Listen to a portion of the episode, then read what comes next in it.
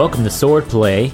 Nick, the last time we recorded an after hours episode, it was so controversial it didn't even get published. That's right, Alex, but like the Bible says, go and do likewise. I don't think that's what that means. Uh, you sure? I'm, well, anyway, No. that's that's my Yeah, read. well, it's after hours. Who cares? Yes, everybody, welcome. This is Swordplay offering a double edged perspective on Scripture. We are your hosts. I am Nick Perez, preaching minister for the Davis Park Church of Christ in Modesto, California. I'm Alex Flood. I'm an evangelist for the Lake Phalen Church of Christ in St. Paul, Minnesota. As announced, this is an after hours episode.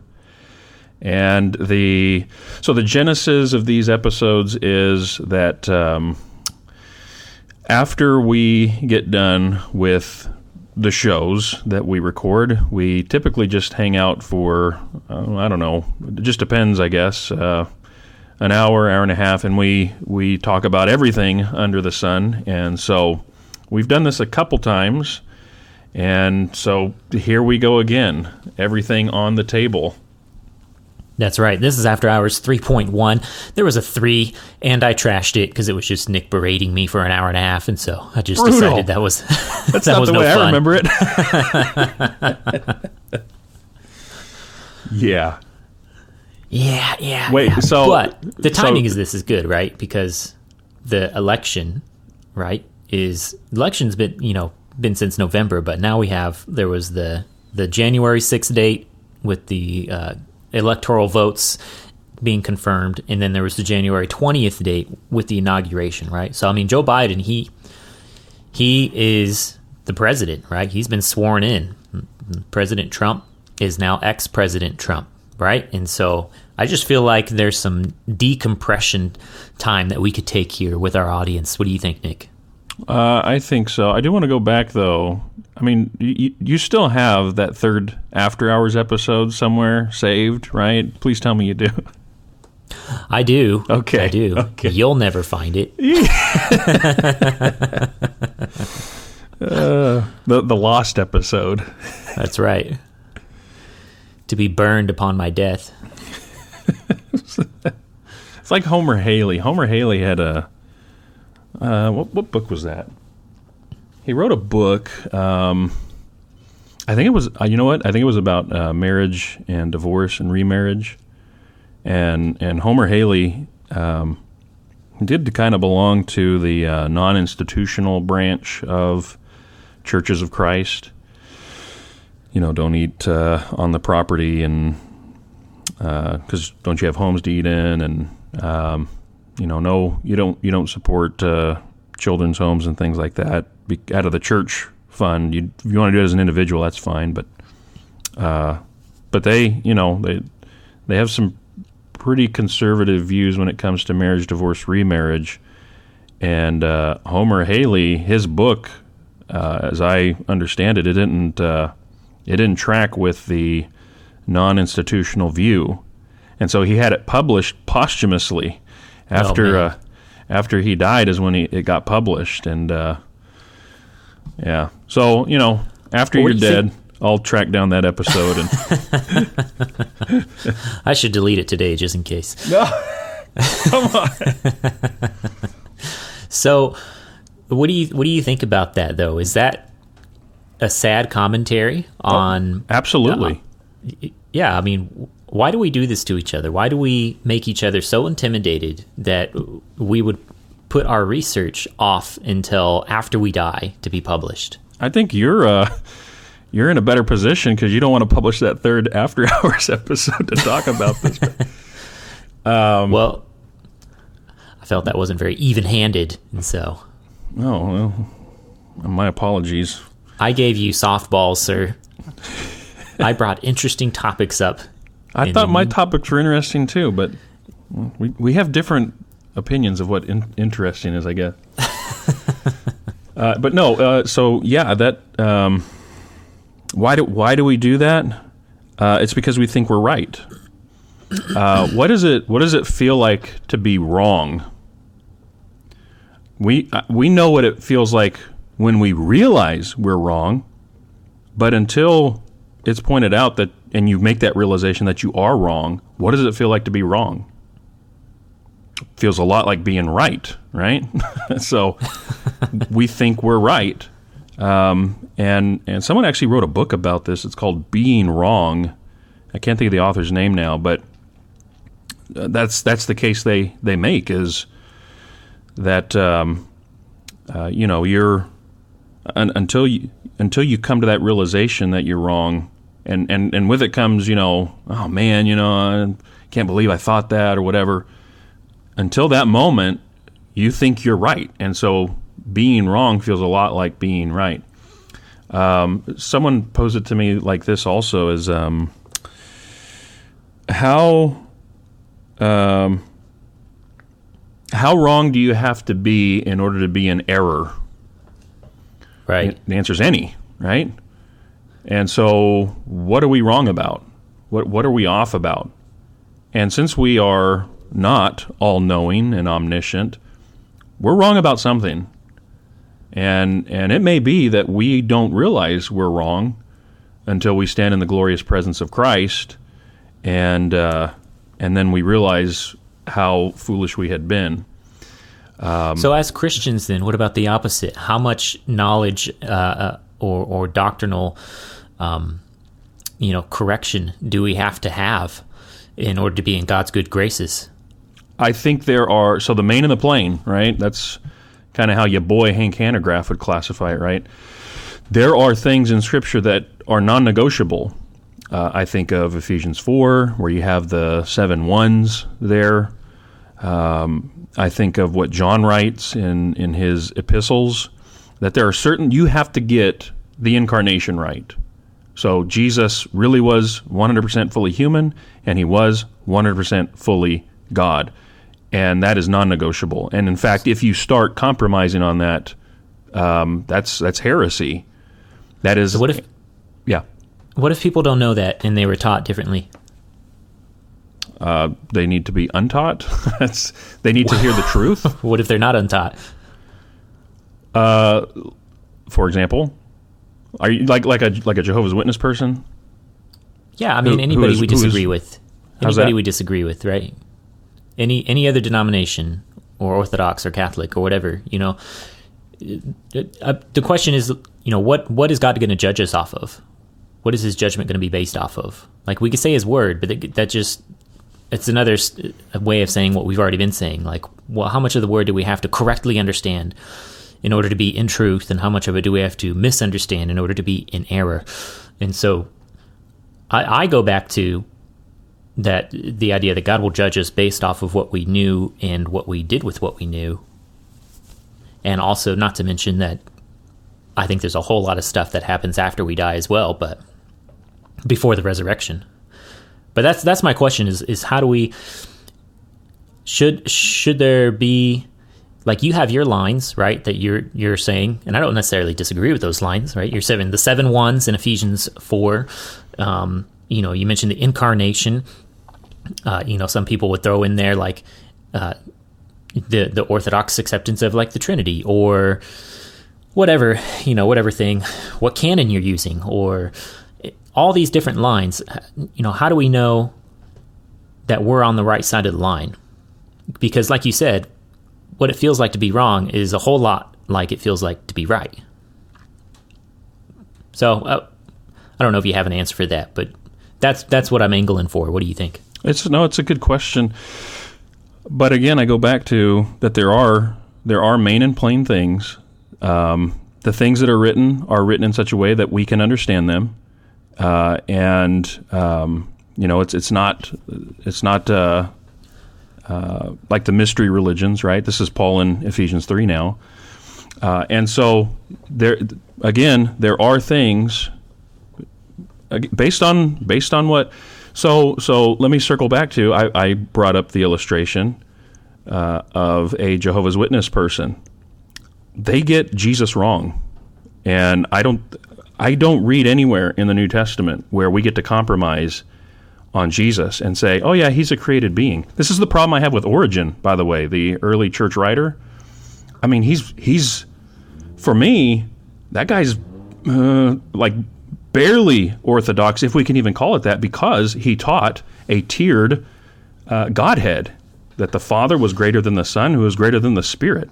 I don't get that in the New Testament, and so uh, you know that that eventually gives birth because he was he was uh, he was down in Alexandria until they exiled him, and he went up to Caesarea. But it's Alexandria that births Arianism and Arius, who, I mean, that's he's the forerunner to full blown what becomes eventually for us Jehovah's Witnesses, right? You have some guys that pop up in like the what is it like the 16th, 17th century over in England, but I mean, Arius and Arius was condemned outright as a heretic for his view of uh, Christ. So there again, there, there are things, uh, big things that that seem to be. We have to get those right, and um, I mean we can. So we what can if talk, so so what if somebody you call a Christian brother? What if he says, you know what? It does kind of look like the Spirit submits to the Son and the Son submits to the Father. What what then? Is that person now lost? So while there is um, what is the what is the technical term? There, there is in scripture you do see where yeah the son uh, does uh, the will of the father and then the spirit is sent by the father and the son. Uh, there there there does seem to be a um, somewhat of a chain of command and yet you never get the impression that there's a subordination of these these uh, persons of the Godhead, uh, such to the point that they cease to be of the essence, the same essence, right? And that's that's the crucial distinction. Uh, distinction. Uh, Arius Arius was saying that no, the um, the Son is not of the same essence. Did Uh, Origen say that though? He had a graded. He definitely had a graded Trinity. Okay, but did he say the the whole essence thing that you're saying? Did Origen say that? Not that. Uh, not that comes to mind off the top of my head. Okay, so that's what I'm saying. You know, we have these uh, distinctions, and these distinctions, you know, you and I can talk about this all day long, and we would probably agree. Like these distinctions do make a difference. Like it does matter. Like there are certain things that trickle down. But what I'm saying is, so you you know, your example started with a Jehovah's Witness, right? So Jehovah's Witness, you and I don't agree with Jehovah's Witnesses, but you have somebody many people who grow up in a Jehovah's Witness, they don't become you know, uh, you know full time scholars like you and I, um, and they read their Bible, but they can't help but to see their Bible in the way in which it's been presented to them, right? And so they have their teachers and their preachers and their books and their publishers that they all. Uh, you know, stick to because it's part of their community, it's part of their culture, and so they probably don't, uh, you know, reach far outside of their own published works. A lot of groups are like that, actually. So they're not being exposed to differing points of view, or when they are, it's like straw man arguments that like don't actually bring about a whole lot of thinking. Uh, So, you know, I guess the the question is, so how much how much wrong of that Jehovah's Witness, who probably agrees with us on a great many of things, how much wrong do they have to be wrong uh, in order for us to say that you know you're you're not saved, right? You're not a you're not a you're not a believing Christian. You're not really truly a believer. And I, what I'm saying is that you want my answer. My answer is, I think most of the time we really can't. We really don't know. We really can't know. And so I think we have a responsibility to do what we can do with what we know. So if we think they're they're wrong about something, then we have a responsibility to have that conversation with them. But I think at the end of the day, God judges people uh, based on what they did and what they what they knew and what they did with what they knew. And so uh, I find that to be uh, much much easier to hold on to as far as like a practical like part of my worldview as opposed to man what i just see is the fool's errand of trying to draw all these lines of what parts you have to be right on and what parts you have to be wrong on to be a christian when uh, a great many of things maybe perhaps this christian and i would agree upon So I concur with you that the judge of all the earth will do right. That uh, when it's all said and done, ultimately any of us are in the hands of a merciful and just God. However, at the same time, we have to operate on what we know. And what we know, based on Scripture, is there is an orthodox position concerning the humanity and deity of Christ, which is opposed to the Jehovah's Witnesses' uh, view of the Son. And I think part of this part of this discussion also has kind of gone far afield from where we started, which was um, the, the the distinction, and and so maybe this is really what we're after: the distinction between the essentials versus the non-essentials, right? Uh-huh. What what is it that comes under the category of Romans 14 and and the first part of chapter 15? I don't think the deity and the humanity of Christ falls under Romans 14, right? uh, I don't think those seven ones that Paul enumerates in Ephesians 4 fall under that category either. But uh, how about I eating in our agree with homes? Eating in our homes versus eating at the church building. Yeah, I that's that sounds like a Romans 14 thing. Yeah, I, w- I would agree with you. I just my point was to illustrate that we have these broad things that we say like the deity and humanity of Jesus, and yet we know that the deity and the humanity of Jesus can and has been uh, taught with nuances that we would say, ah, hold on a second, right? So you would have people who say he's a deity, but uh, here's the nuances to that deity. He's human, but here's the nuances to that humanity. And so, you know, you and I, we're, we're scholars, we're, we're teachers and preachers uh, in the church. And so, you know, you and I have the time to go through that stuff and to and to keep learning and and teaching and figuring this stuff out. But most people don't have that same amount of time. There are a great number of things that I know about the Bible and about the history of the church and the history of theology um, that I would never have known by now, at least, were I in a full time secular job, right? Raising my family, taking care of my kids, uh, going to church. It would be, you know, it would be hard enough just to get the family to church, right? Once you once you get those kiddos along, it's a lot of work, and so, so so I sympathize with the Christian who is sitting in um, the pews of a denomination or some other you know sect of Christianity who is working a full-time job taking care of their family trying to do the best they can with what they what they know and where they are and what they have. I just say on my my bottom line is I sympathize with them. I don't expect them to know what I know. Um, and when I run into that person I I try to speak the truth to them in love and to have that conversation and to see if they're if they're willing to take a look at some things. But it's uh it's not my expectation that that everybody is going to know as much as I know and I don't even know as much as there is to know, right? I have a whole lifetime, both of us do, of learning and studying left.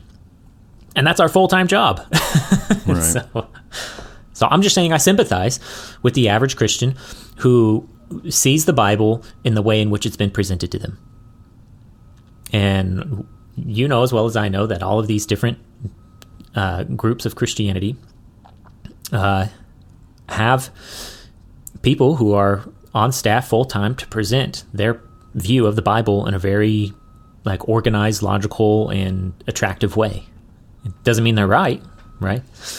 But that's what the majority of those people are are are learning from. That's where they're hearing from. So, my bottom line is yes, you and I agree that, you know, there's one judge overall. I would bring more detail into that. I, I think there is, you know, uh, a time period of, of correction, how that happens, but I, I, I'm not sure, but I, I think it happens after death, before the resurrection. And, uh, and I think, uh, yeah, and I think, I think people just got to do the best they can with what they know. And that's what you and I do, and that's what I expect other people to do.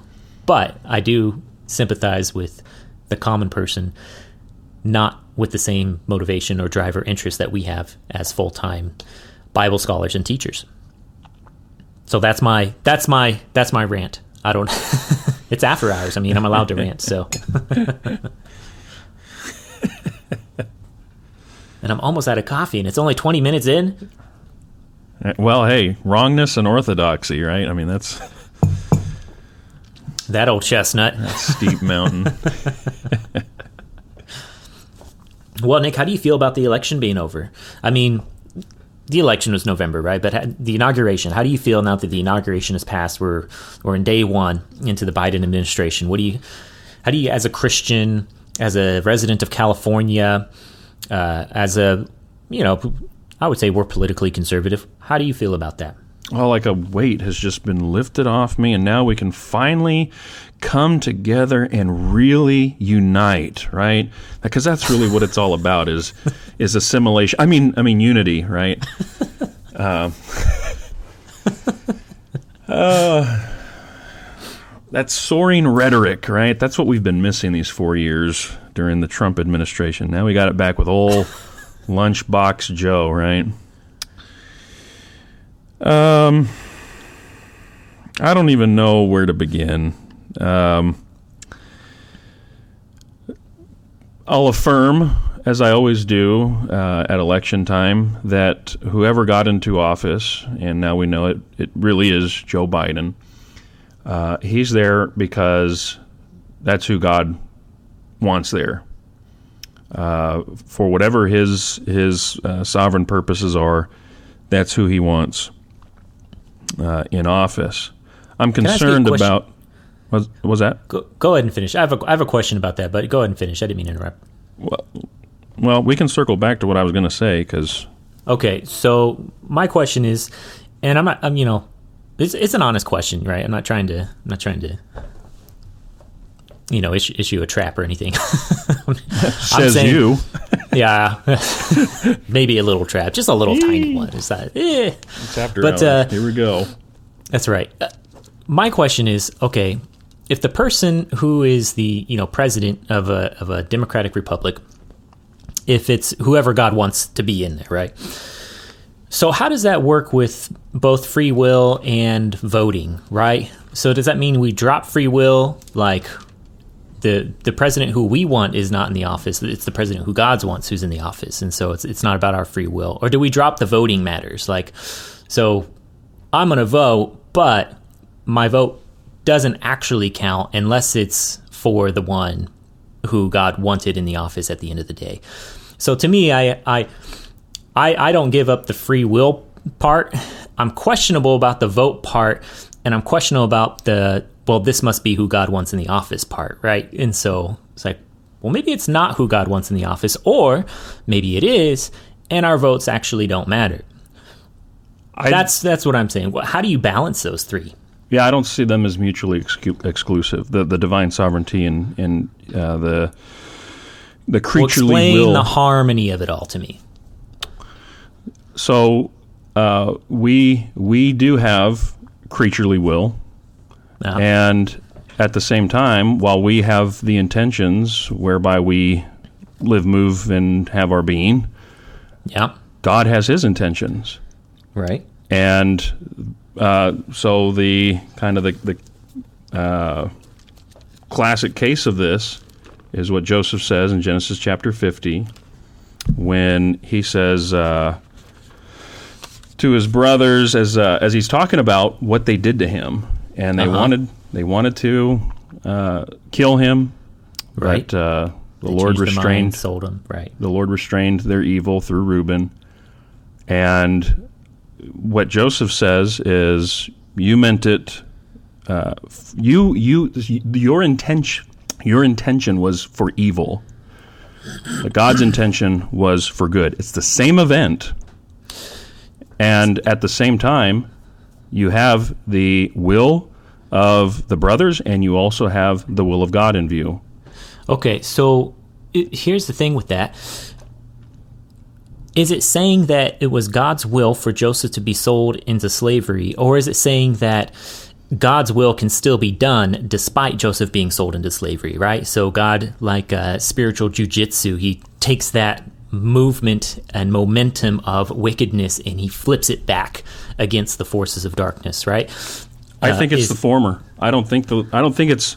I don't think it's God kind of coming along with Plan B. Like I had Plan A for Joseph, and I guess that's not going to work out, so I'll do something else.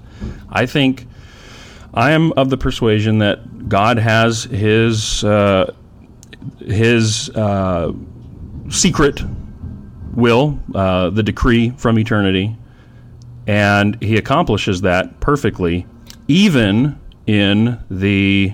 I mean, it's their intentions were outright evil. That's what Joseph says, Yeah. and yet God I guess still accomplishes His sovereign purposes. So I guess that's where I disagree then, because uh, you said I don't think God has a plan A for Joseph, and so he goes with plan B when you know his brothers do the evil deed against him to sell him into slavery. Well, I mean, again, we're talking about free will, right? And so uh, when you say God's plan A for Joseph's life, um, that has a certain presuppositional meaning to it. Like you can view that as uh, God's written the script for his life, right? And now we're into like fatalism and predestination. Or you can mean there is in general like God's will for our lives. Like he wants us to be good, holy people uh, who who listen to him and obey him and worship him. And so it seems to me that that plan of God for someone's life is not down to the minutia, but it is an umbrella which covers them wherever they go, whatever happens to them, whatever circumstances or trials come their way. God will be there with them in that, but it's not his fatal fatalism, uh, minute, detailed plan of all these evil things that he knows or willed to happen to you. So I, I don't know. I guess maybe that's that's how I think Christians, um, not how they ought to think, but that those are the kinds of things that sort of need to be thought through. So we're talking about Joseph in the Bible, um, and here we are with these two different paradigms for how we should view God's will on that. I, I'm running into the same thing with the the presidential election, right? Like, what if the current president or even the last president, what if that is not the president that God Himself would have chosen? What if the president God would have chosen wasn't even on the ballot, right? So, nonetheless, does God allow us to do things that He doesn't want us to do? And I would say, yeah. I mean, that's that's clear. We do things that God doesn't want us to do, and so there So are you, so then, then therefore times where God's will is not being done, which is why we pray in the Lord's Prayer, uh, Our Father who art in heaven, hallowed be thy name, thy kingdom come, thy will be done on earth as it is in heaven. It's a prayer that his will would be done on earth, but it's a given that it is not being done, which is why we want it to be done. That's why we pray for it. so then you believe in gratuitous evil. Well, define gratuitous evil. I don't know. What are you throwing these terms out here? Tell me, tell me what you mean by that. that there is evil that happens that is outside of the will of God, and that Yeah. ultimately that ultimately has no purpose and meaning to it. it has the purpose of whoever committed that evil to do, i mean they have their reasons for doing evil right when somebody does evil they have a reason for what they do that's evil and so And the evil pe- and the evil that occurs then really doesn't have any grand meaning or purpose in the grand scheme of things. It's just evil. It is gratuitous. it, it has it has meaning to the person who's committing the evil are you saying like god can't do anything with that evil like god can't act and react and like That's what you're saying. That's what I'm hearing anyway. Is is that No, no, I'm saying the opposite. I'm saying whatever evil is done by the will of the one who does the evil, God can act upon that situation to turn it around for good. But he it was not his will for that evil to occur. When evil occurs, it is not the will of God. and therefore it is meaningless and purposeless because No, it's not meaningless and purposeless. It's it's given redemptive the the, Ah, the pain and the suffering that is it. done is given a redemption when God heals and so that's really and what forgives. that's, that's really what Joseph means then when he says in Genesis 50 verse 20 is is you meant it for evil but God redeemed it for That's good. right. No, that's, That's not what he says, though, Alex. That's the But that's what he means. That but is that all- is what it means. That's not what he says, though. but it is what it means. And he doesn't say what you're saying either. He doesn't say God predestined He says God. It was his God's intention. and that there It was, a plan God's A. intention that this happen, Alex. That's exactly what he says. no, it's not. You're right. He says God intended it for good.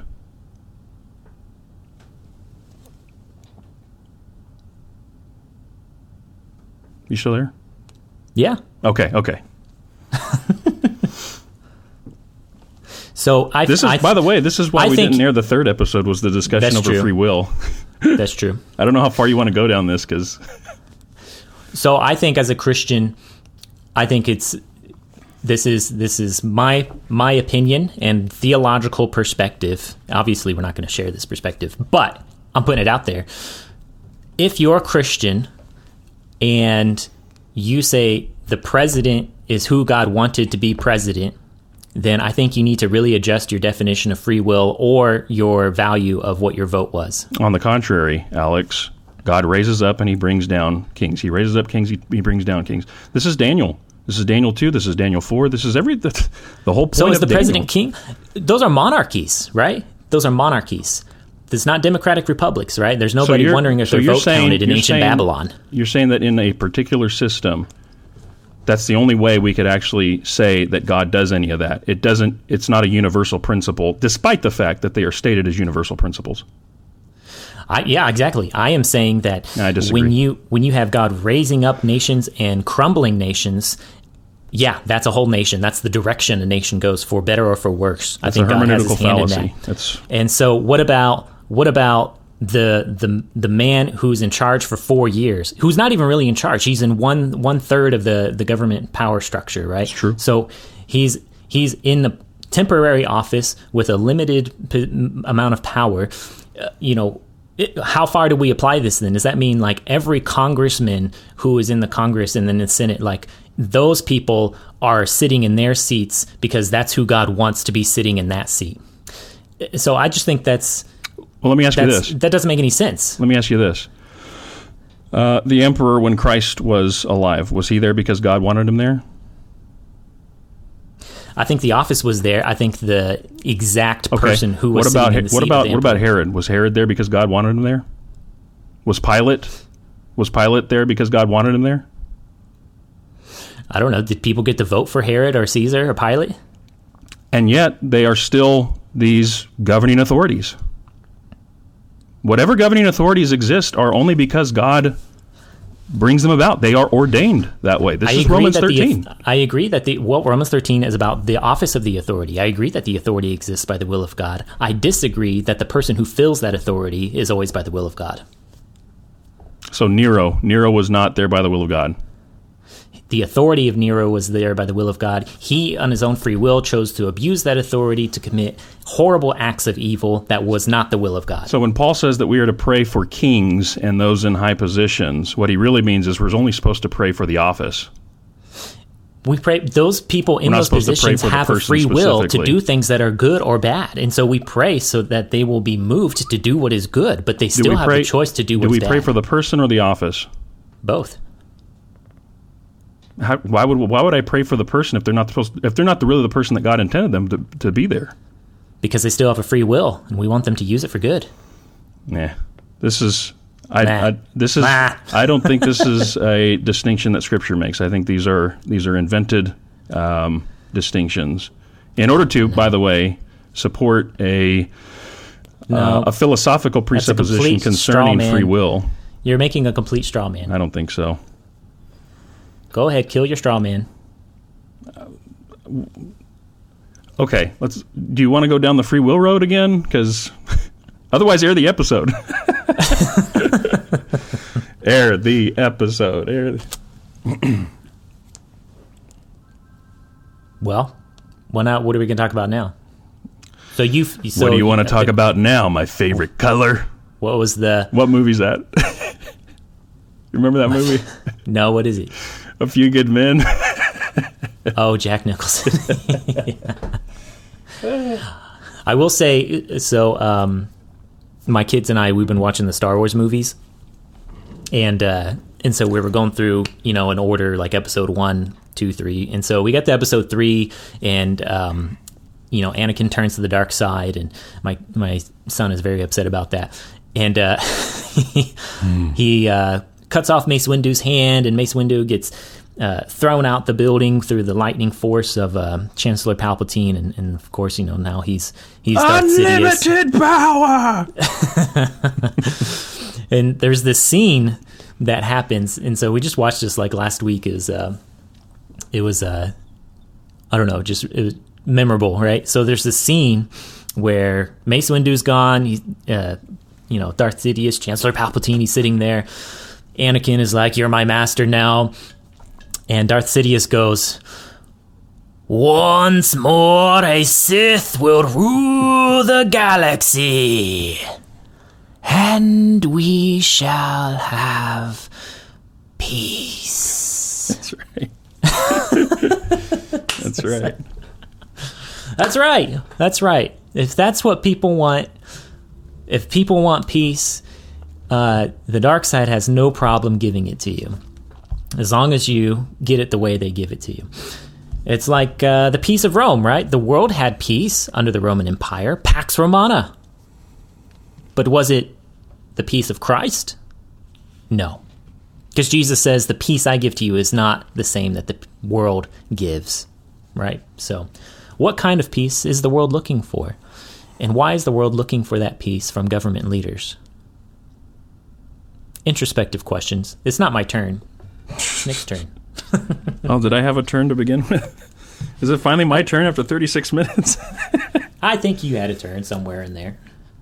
Uh, I don't remember asking a question. We started off on wrongness and Are we making a list?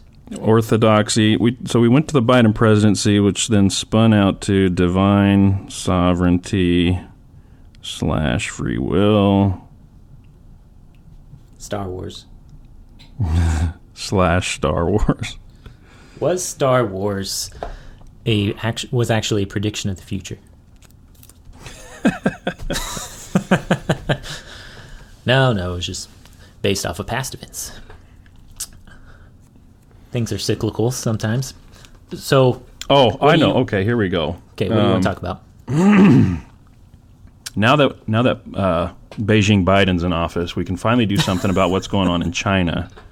Um, have you? So there was an article that was published by the Guardian. Um, I, I don't know if you've seen it. It's called uh, "Our Souls Are Dead," and it's a it's a firsthand account of a woman who went to. Uh, she she she was a Chinese citizen, and then they moved and went ended up. Uh, her family ended up in France she gets a call out of the blue from some uh, uh, Chinese representative saying, "Hey, you got to come back. You're getting close to retirement age, and we need you to sign some papers." Well, uh, power of attorney. They said, "No, you have to do it." So she comes back.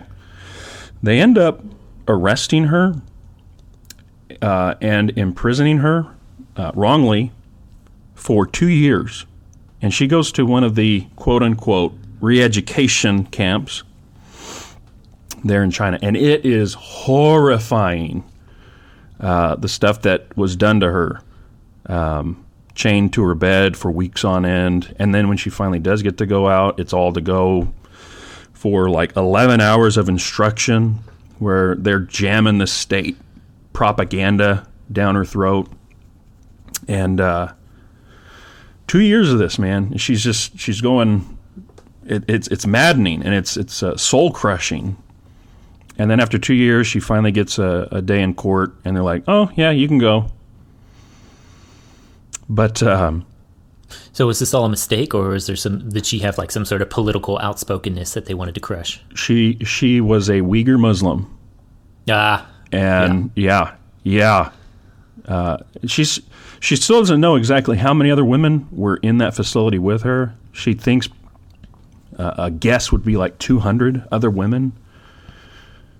This is you know the Uyghur women are being forcefully sterilized in China, right? she was sterilized in Yeah. in that quote unquote re-education camp right she Right. was They were telling her, "Oh no, uh, we're giving you, we're giving you a ready, we're giving you a vaccine. We're vaccinating you."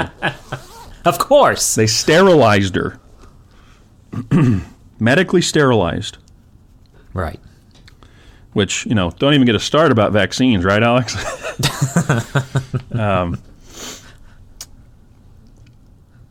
I don't know. I, I read that article, and I thought, um, you know, because uh, I mean that's that's one of the things that is kind of looming here in America, according to you know folks, is uh, we are having liberties eroded at a breaknecking pace, right? And the erosion of liberties that is a that is a step toward that kind of government coercion. Uh, people being deplatformed, even depersoned on social media. And, and you know who do we blame? Do we blame the, the social media folks, uh, big tech, and all that, or do we blame the government because they're not stepping in and regulating this stuff, or, or is it that these the the government is in bed with big tech and uh, but I read that account and it was just it, on the one hand it was har- and it's it's part of a book by the way. Um, it was just like uh, an, these excerpts from the book that she's written. I'm not sure when it will hit the bookshelves, but um, uh, it's that's terrifying to live under that kind of tyrannical regime. And I actually talked about this last night during my Wednesday night Bible class. Um, abhor what is evil, cling to what is good, and that that level of tyranny uh, is evil. That is evil. What they did to her uh, in forcibly sterilizing her, in uh, wrongfully imprisoning her. Uh, they would uh, they forced her and others the others with her to renounce uh, their faith. Uh, if if you even like closed your eyes, like they, you're exhausted, but if you even close your eyes during one of those re-education sessions, it brought with it a beating. They you're praying, stop praying, and you know you were taken out, and it's just just awful stuff going on in China. Yeah. And uh, and hopefully now that we've got Biden and he wants to unify everything, hopefully he can finally do something about what's going on in China. He's got real strong ties to China, you know. Yeah. So maybe he can leverage those in order to to do some good over there. Yeah. It's hard to say with a straight face, but uh, this, to be fair, this has been happening for a long time. It's right? true. The persecution true. of the Uyghurs didn't start last month. It, it started years ago, years ago, many years ago, and the including the persecution of the underground church in China, right? And so there's the there's the church that can be visible when you use the state approved Bible, but there's the underground church that meets. And uh, that has been under persecution for a long time for for decades. And so yeah christians have been persecuted in china for a long time. The uyghurs have been persecuted in china for a long time. They're getting it the worst right now probably. Uh, i have heard stories of uh, just pastors christian pastors just going missing. And of course this happens in the uyghur muslim community all the time. They just come and take their kids. They take the women. They sterilize them forcibly. Uh, it's really it's it's it's um, it's really it reminds me of of what happened to the Jews under Nazi Germany. Uh, it's it's evil. It's terrible. It's awful. Um, and you know, question is why didn't Trump do anything about it as well, right? And before him, why didn't Obama do anything about it, right? So where where where are the actions? Where are the voices of uh, the Congress on on this kind of thing? Uh, it was all about the economy. It was all about making deals and getting uh, fair trade surpluses. It's like, well, what about the the persecution of these people? That's been happening under how many presidential administrations now? And so, yeah, no, I don't have any hope that this administration will do anything more or less than the last administration or the administration before that or before that or before that. So, yeah, this is this is a pretty terrible, evil thing, and that I mean just shows you what kind of world we're living in. By the way, I I love the Chinese people. I do not love the Chinese government. I think the Chinese government's terrible. There, in fact, there was a video I saw one time of a Chinese guy who was an archaeologist, and he um, was, you know, kind of stepping out and, and, and being bold in his opinion concerning uh, evolution, why he doesn't think archaeology or the um, or the fossil record supports evolution. And he said, in America, you can question the government, but you can't question evolution. In China, you can question evolution, but you can't question the government. so, huh. He's, uh, you know, I was like, well, that's very interesting, right? And so uh, over there,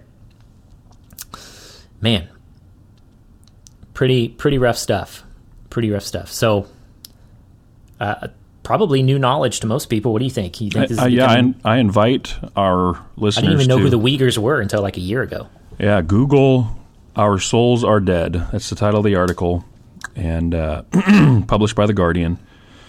It's a long read, but um, it, it's a it is a moving firsthand account of what uh, this woman endured when she was wrongfully imprisoned, and uh, and it's it's it's the account of someone living.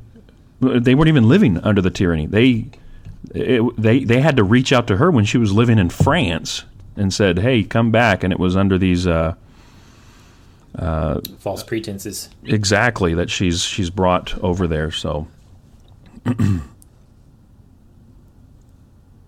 Hmm. Well, this is a very good, good theme of depression, depressing topics that we've uh, been talking about here. what else can we talk about? Hmm. Yeah, sober that up real quick. yeah. I mean, might as well throw out human trafficking there. What, what do you think about that, Nick? I am against it. Yeah, me too. All right, what else? hmm. Did you have a question? You, you, you were just kind of throwing it out there, right? Yep, just uh, just another thing I saw. Yeah, yeah. So, uh, what what would you advise uh, for the Christian, you know, listener, you know, listeners of our podcast? Let's say that you know they're walking away from this, um, you know, this dog and pony show we call politics, and um, and they're saying, okay, you know, that show's over. You know, what's next? What do we do next, right? Because we're still, I guess, under like pandemic. I don't know. Are we still under a pandemic? Let's say we are. We're under a pandemic. We have, uh, you know, still measures that we have to follow uh, by government order. Um, and so, are there any practical things do you think people could do to sort of um, I don't know, give them something to do to direct their energy towards their something useful, something productive. I mean, always. I know we got we got the uh, the eternal commands for spiritual discipline, right? We have our prayers and our scripture and our fellowship with each other. I would I would remind uh, our audience that. Um, no matter who is in power uh, in Washington, Christ is still on the throne. Um, it's true. Al- uh, Alex and I, we will we'll disagree about, I guess, the uh, uh the means whereby these governing these these officials, the, the, people, are in power. We, you know, we'll, we'll disagree about that, but we agree Christ is on the throne, and uh, your God reigns uh, my siblings, um, and so uh, that that needs to be the reminder that uh, you know no matter no matter what's happening. I'm my concern was with um, you know the kind of the all the all the executive orders that were signed yesterday, uh, and in particular concerning masks on federal property and stuff like that. Um, that is. Um, that is disturbing. That the, the one third of our government, uh, the one the, the the executive branch, has that kind of power to just kind of sign these executive orders. I I don't I don't think that's what the the founding fathers envisioned when they wrote up the Constitution. Uh, I'm, I'm, fairly confident they didn't have that in mind. Uh, so that is that is perturbing. Uh, that uh, we kind of have this uh, overreach with the executive branch, and you know, okay, well, but he's only undoing what Trump signed in. Okay, that's I, I don't think it's good when either side of the aisle does that kind of stuff. That's why we need the legislative branch that is supposed to write the laws, and um, and then the executive branch signs those into uh, into effect. So that's the way our our Constitution has it. That's the way uh, our democratic republic is supposed to function. So we you you gave people the perspective to start from. God's still on his throne. Yes, we agree. Christ reigns. What are some things that you think people can do? You know, people people want to do something. Uh, what do you think would be a productive way to spend one's time and energies outside of you know earning a living for your family? So, right. We still have the gospel, right? The gospel hasn't been rescinded, right? There wasn't an executive order that signed that out of effect. so, and uh, the gospel is still the power of God unto salvation uh, for all who believe, to the Jew first, also to the Greek. Uh, and so we can still continue to share the gospel with people. Uh, and um, and so I, I would invite our folks to do that. for that. Beg pardon? You have any tips for that? How to how they might go about doing that? What so one one method I do is I start with the gospel. I start with Mark, and it's it's the shortest gospel. So uh, just start just start walking people through the life of Jesus, because that's really what the gospel is about. Help people fall in love with Jesus and help them to see uh, the the Lord in all of His uh, glory when He comes and everything He does and his, his the the beauty of His teaching.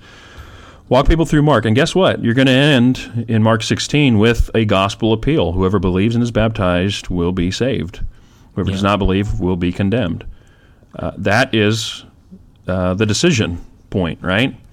Uh, if if they believe that Jesus uh, lived two thousand years ago, died on a cross, and was raised from the dead, all for them, uh, I don't see any reason why, when he asks them to do something, they would balk at that. Um, so that that's that's one method I use. Walk through the Gospel of Mark with people. What about you, Alex? What, what do you think? So I wasn't really leaning towards uh, like uh, theological methods. You want them to store more toilet paper or something? well, that would be practical, but uh, I, I think so. I think it's safe to say that since the outbreak of the of the pandemic and the measures of the government and the whole political you know dog and pony show, and now we're into the new administration. Um, there's a lot of I, I feel like uh, you know time and energy spent on watching that show, right?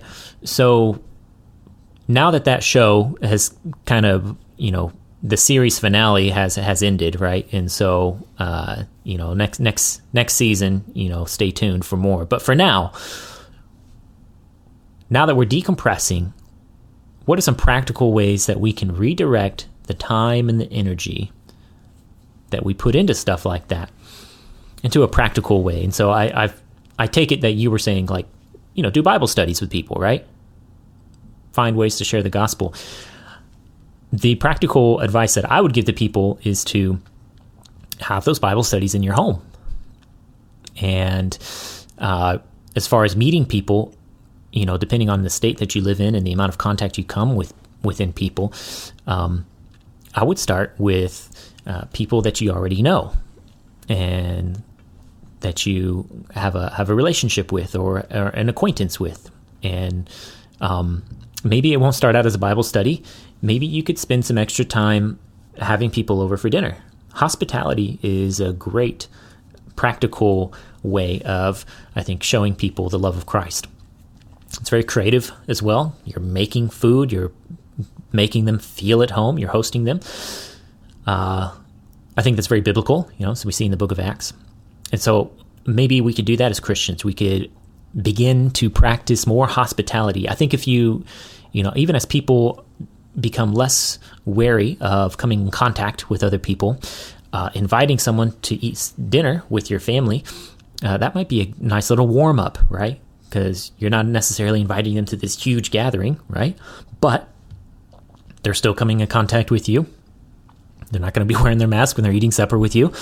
So maybe we could focus some of our time and attention to being hospitable and having people over for dinner. And perhaps that environment will spark fruitful conversations about faith and belief in the gospel and the Bible. And if it doesn't, that's okay.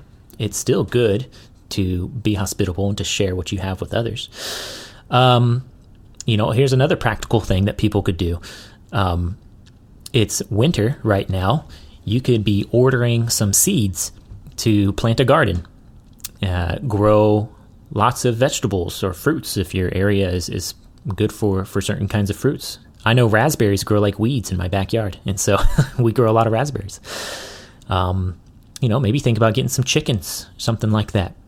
Use uh, whatever space that you have to do some more gardening. That's a very productive way. It's good. It's healthy for you. Um, it's a good use of your time and your energy. You can learn a lot through it too. You know, most of the the parables uh, in the Bible are agricultural centered, and most of the festivals are agricultural centered in the Old Testament as well. Uh, and so I just mean things like that. Uh, do you have any ideas, Nick? Practical things people could do to to productively use their time and energy now that we we don't have to look at this uh, dog and pony show anymore. Well, the the dog and pony show, I'm afraid, will continue, uh, just in a different form. Just don't uh, look. Stop yeah. looking at it. yeah, um, and that's that really is uh, good counsel. You could delete your apps, right? You could so um, maybe you can limit your social media intake by deleting the social media apps on your phone and just uh, check your social media on your on your uh, computer, on your laptop or your desktop. Uh, just check that, you know, every so often, and uh, and that way you don't have a chance to check it throughout the day uh, on your phone, and then that will sort of wean you off of the uh, of the dog and pony show that we've all become addicted to. Uh, maybe you could, um, yeah, do start there. Maybe that's a good starting place. I'm trying to. I'm trying to. I'm trying to leave the listener with uh, something to do, Nick. something positive. Um, oh, you don't want to mention the first forty how... minutes of our podcast was was not very positive, and so I want to end on a positive note. What do you think? You you don't want to uh, mention that tomorrow marks the 48th anniversary for when Roe v. Wade uh, legalized abortion. Hey, interesting thing about Roe v. Wade wasn't the Supreme Court mostly conservative? Didn't they have a conservative majority when Roe v. Wade was decided? I don't recall. That, that, yeah. that wouldn't surprise me. I think that's true because uh, the Babylon Bee was making fun of it. so, I think the Babylon Bee was saying uh, uh, Christians praying for a conservative Supreme Court majority to undo the decision made by a conservative uh, Supreme Court majority.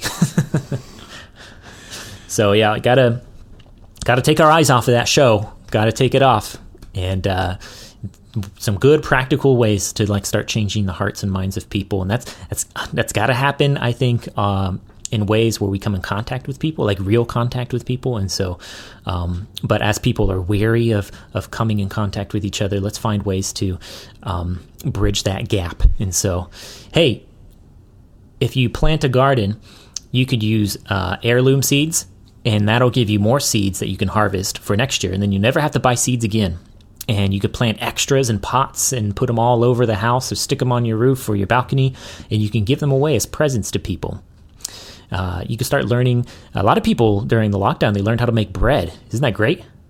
I mean, home nothing beats homemade bread, right? It's got none of that extra stuff added in the grocery store. Mm, too, so many, how, too many carbs for me. how cool would it be? Oh, I love bread. My body just, I feel like my body was built for bread. And so, how how cool would it be to you know make somebody uh, a loaf of bread and then put like a little a scripture reference on there about Jesus being the bread of life? You know, just little little drops here that you can give people as you express gestures of of uh, kindness and sharing and love. So you know, especially even if it doesn't have to be evangelistic. You know, even believers I think would appreciate something like that. Um, you know, what else? What else can we do? This has been another episode of Home and Garden with your host That's right. Alex Flood. That's right. I think I think a little bit of home and garden would be uh, uh, a lot more helpful for people than another uh, episode of The Hill, right? or The Left Wing, or whatever, or The Right Wing, whatever that show is called. And so, and so uh, that's that's what we need going forward. Um, is more creativity and more beauty. In fact, that's that's the theme of our church this year. Uh, we're going through the Psalms, and we want people to yeah learn the theology in the Psalms because it is rich and it is it is you know the most quoted book of the Old Testament and the New Testament, the Psalms, because it has so many messianic uh, passages.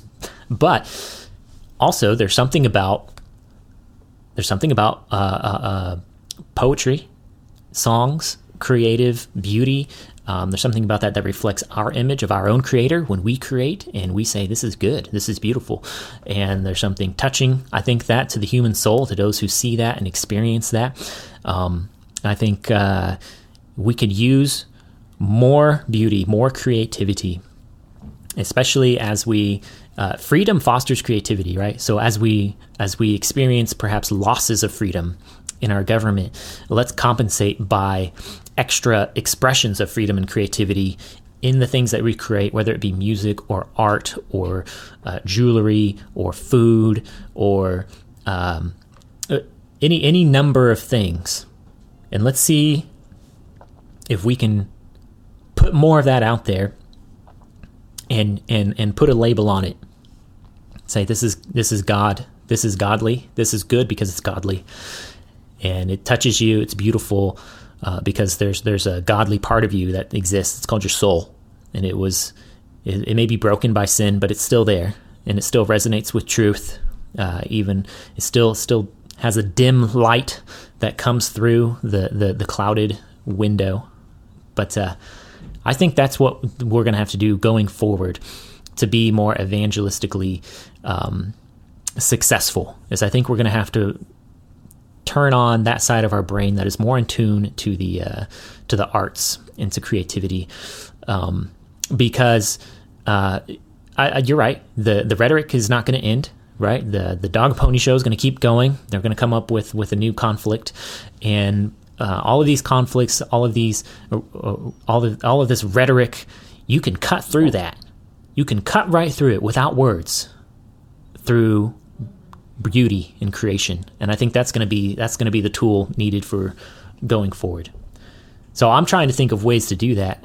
It, audience, if you have a way that you think uh, you can do that, not only should you do it, I want you to share it with us. Why don't you send it to the podcast at swordplaypodcast at gmail.com and uh, we'll mention it on the air. Hopefully, that can be shared with people and inspire them as well. So it doesn't have to be, yeah, I mean, uh, it can be anything, right? Let's say you uh, let's say you're a woodworker. Uh, why don't you make some cutting boards, right? And uh, give them to people as gifts. How often, Nick, do you get a gift that's handmade? Other than uh, your kids, right? I mean, I don't know. Not very often, right? Been, been a while, yeah, I guess. Yeah, yeah. It's it's a special thing to do, and I think it uh, it catches people off guard in a good way. And that's what we got to do with the Gospels. We got to catch people off guard in a good way. Romans 12:11 Do not be slothful in zeal. The a lazy Christian is a contradiction of terms. Yep, we got to do the best we can with what we got and what we have is more than just knowledge. It's it's creative ability. And I want us to flex that. I want us to flex the creative ability of the church this year. So that's a challenge, I think, to our listeners. It's a challenge I've put here at my church. And um, I think that's uh, fitting for the times that we live in right now. What do you what do you find beautiful, Nick? Are you I know you're a big reader of books, and we've talked about that before. Uh, is it is it a good book that really pulls your heartstrings? Yeah, I suppose. Um, hmm. Like a well told story. Yeah, well spun yarn and all that. Yeah. Um, which, by the way, I'm currently reading Dune by Frank Herbert, that old sci-fi classic. Hmm.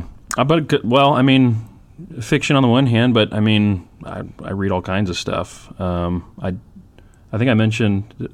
Uh, was that the one that didn't get the show that didn't make it to air? Um, that I finished Reagan's Diaries, the Reagan Diaries, uh, a couple weeks ago. Um yeah, so I mean, but I mean, it, it, and it doesn't even have to be contemporary.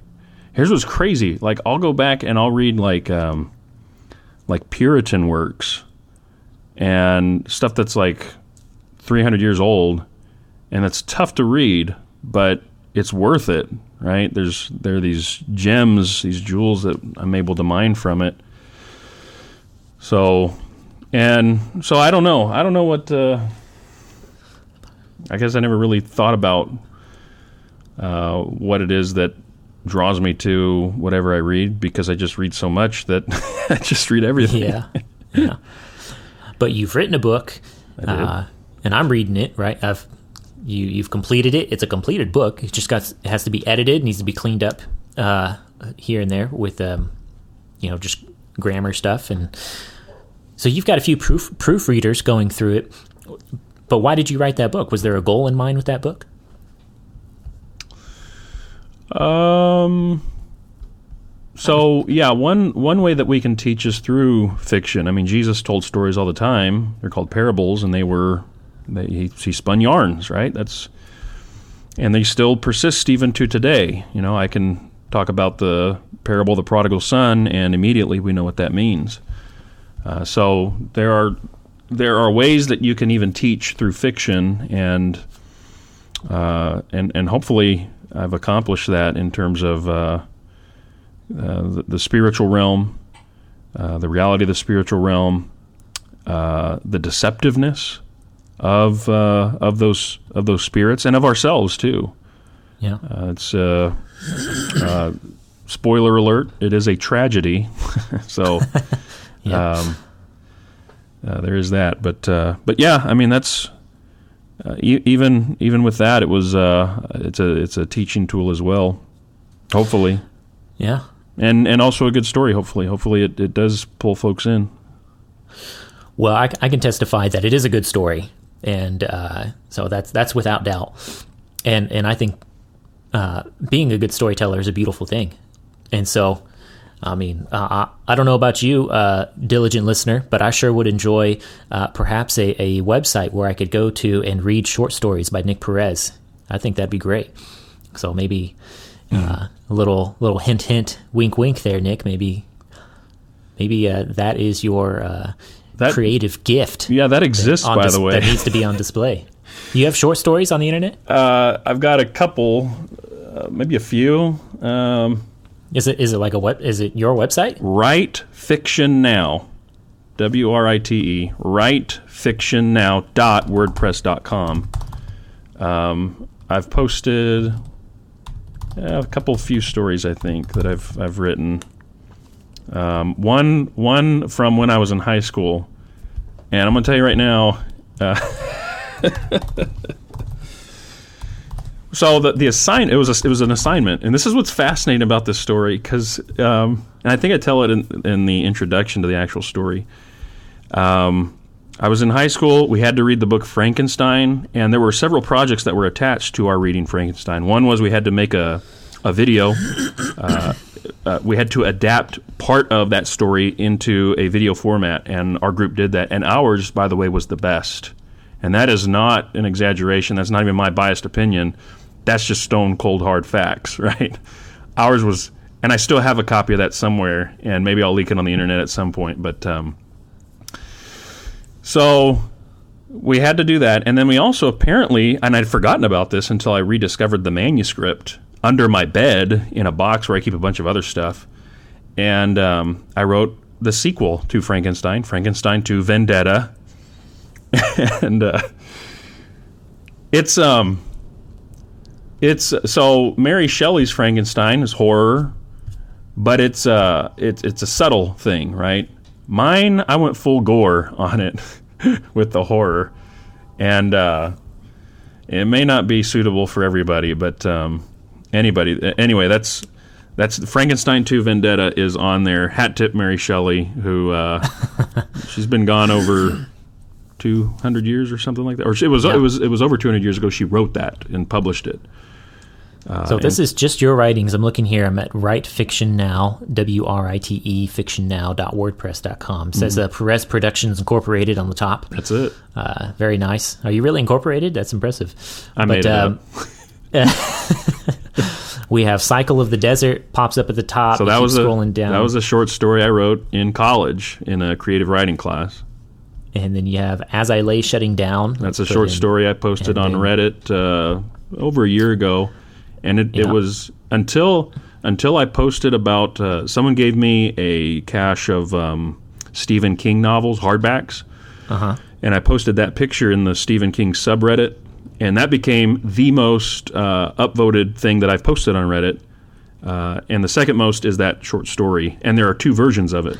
So we, so we got Frankenstein 2 Vendetta, That's the story I wrote in high school, Uh-huh. the sequel. and then after and then after that it says Chapter One, and it just has like a little paragraph. He started slowly with staccato. The, that was so the, the original intent of that website. I, I, started that way back when I was an associate minister in Arizona, and there was a um, there was a, a young man in the youth group. Uh, shout out Garrett Andrews. He um, he wanted to be a writer, and I said we should write something together. And so I started that blog page in order to for us to collaborate on something. It never happened, but that was the first thing I published on it years ago, um, and uh, that that I think is going to find its way into a different short story. Maybe not a short story. Uh, I'll see how long it goes, but Yeah. it's a different story that uh, I've been thinking about for a while about a uh, a uh, time traveling serial killer. Um, but anyway, So there you go, folks. You got some short stories by Nick Perez, writefictionnow.wordpress.com. And uh, only suggestion is the uh, Nick, maybe you could make some pages. So this you scroll down forever to get to the next story. Maybe you could make pages, like each page for each story. I don't know how to do that, but that's a good idea. Audience, help him. Help Nick out here. Uh, Nick needs some web support. Yeah. Uh, maybe some art could go along with this, a picture. I don't know. I like that real, illustrations. just uh, sterile goes- white behind it, but Yeah, could have um, yeah all kinds of things. So uh, web support for Nick Perez. Uh, so how do we? How do the web support audience members contact you, Nick? just uh, contact the Swordplay podcast on on the website or the the email address Yeah, swordplaypodcast at gmail. dot com dot Dot net. Not dot net. Yeah, Yes, swordplay podcast gmail dot com. Yeah. Yep. Okay. Well, awesome, man. Well, I think this is great. I encourage you to to keep doing things like this. Yeah, I've got a bunch of short stories that I've never published anywhere. Yeah. I think I've sent one to you. It was about the the minister that went to the funeral. It was a metal funeral. Anyway, yeah, I do. Yeah. Isn't that in the? I thought that was in the Ben Brown book. no, it's not. I didn't. I didn't include that. It's a, it's its own thing. I think. Yeah. Yeah, I do remember that one. It's a good one. Well, I think that's enough for today. You know, we're over an hour, and so, um, you know, hopefully we've given our audience uh, something to something to to to scream at, something to applaud at, something to to think at, and uh, that's what we're here for, folks. We're here to enter the arena of ideas and to stir one another on to all kinds of good works. And so That's Uh, right, you big heretic. Just kidding. I love you, Nick. Yeah. Hey, I love and are mutual, appreciate you, brother. Feelings are mutual. Love you too, brother. Um, hey, listen, I wish we had some questions to answer from the audience. If you have a question out there, folks, you can text it in to 316 24 SWORD. That's 316 247 9673. And I'm telling you, you start sending questions in, we'll answer them on these after hour podcasts. Um, and we'll, we'll shout out to you as well. We'll even give you a shout out if you write a review on iTunes. Go to iTunes, write a review, tell us how much you um, love the podcast or hate it, whatever. Just write a review and we will mention the review. We'll mention your name. We'll say thank you for your time and effort to write a review on iTunes. Appreciate that. As always, send your questions to swordplaypodcast at gmail.com. I think we're wrapping it up here. Is that right, Nick? So you you didn't want to get to theories of atonement? No, not this time. Maybe another time. Well, that has been an episode of Swordplay. This is where you get a double edged perspective on Scripture. See you next time.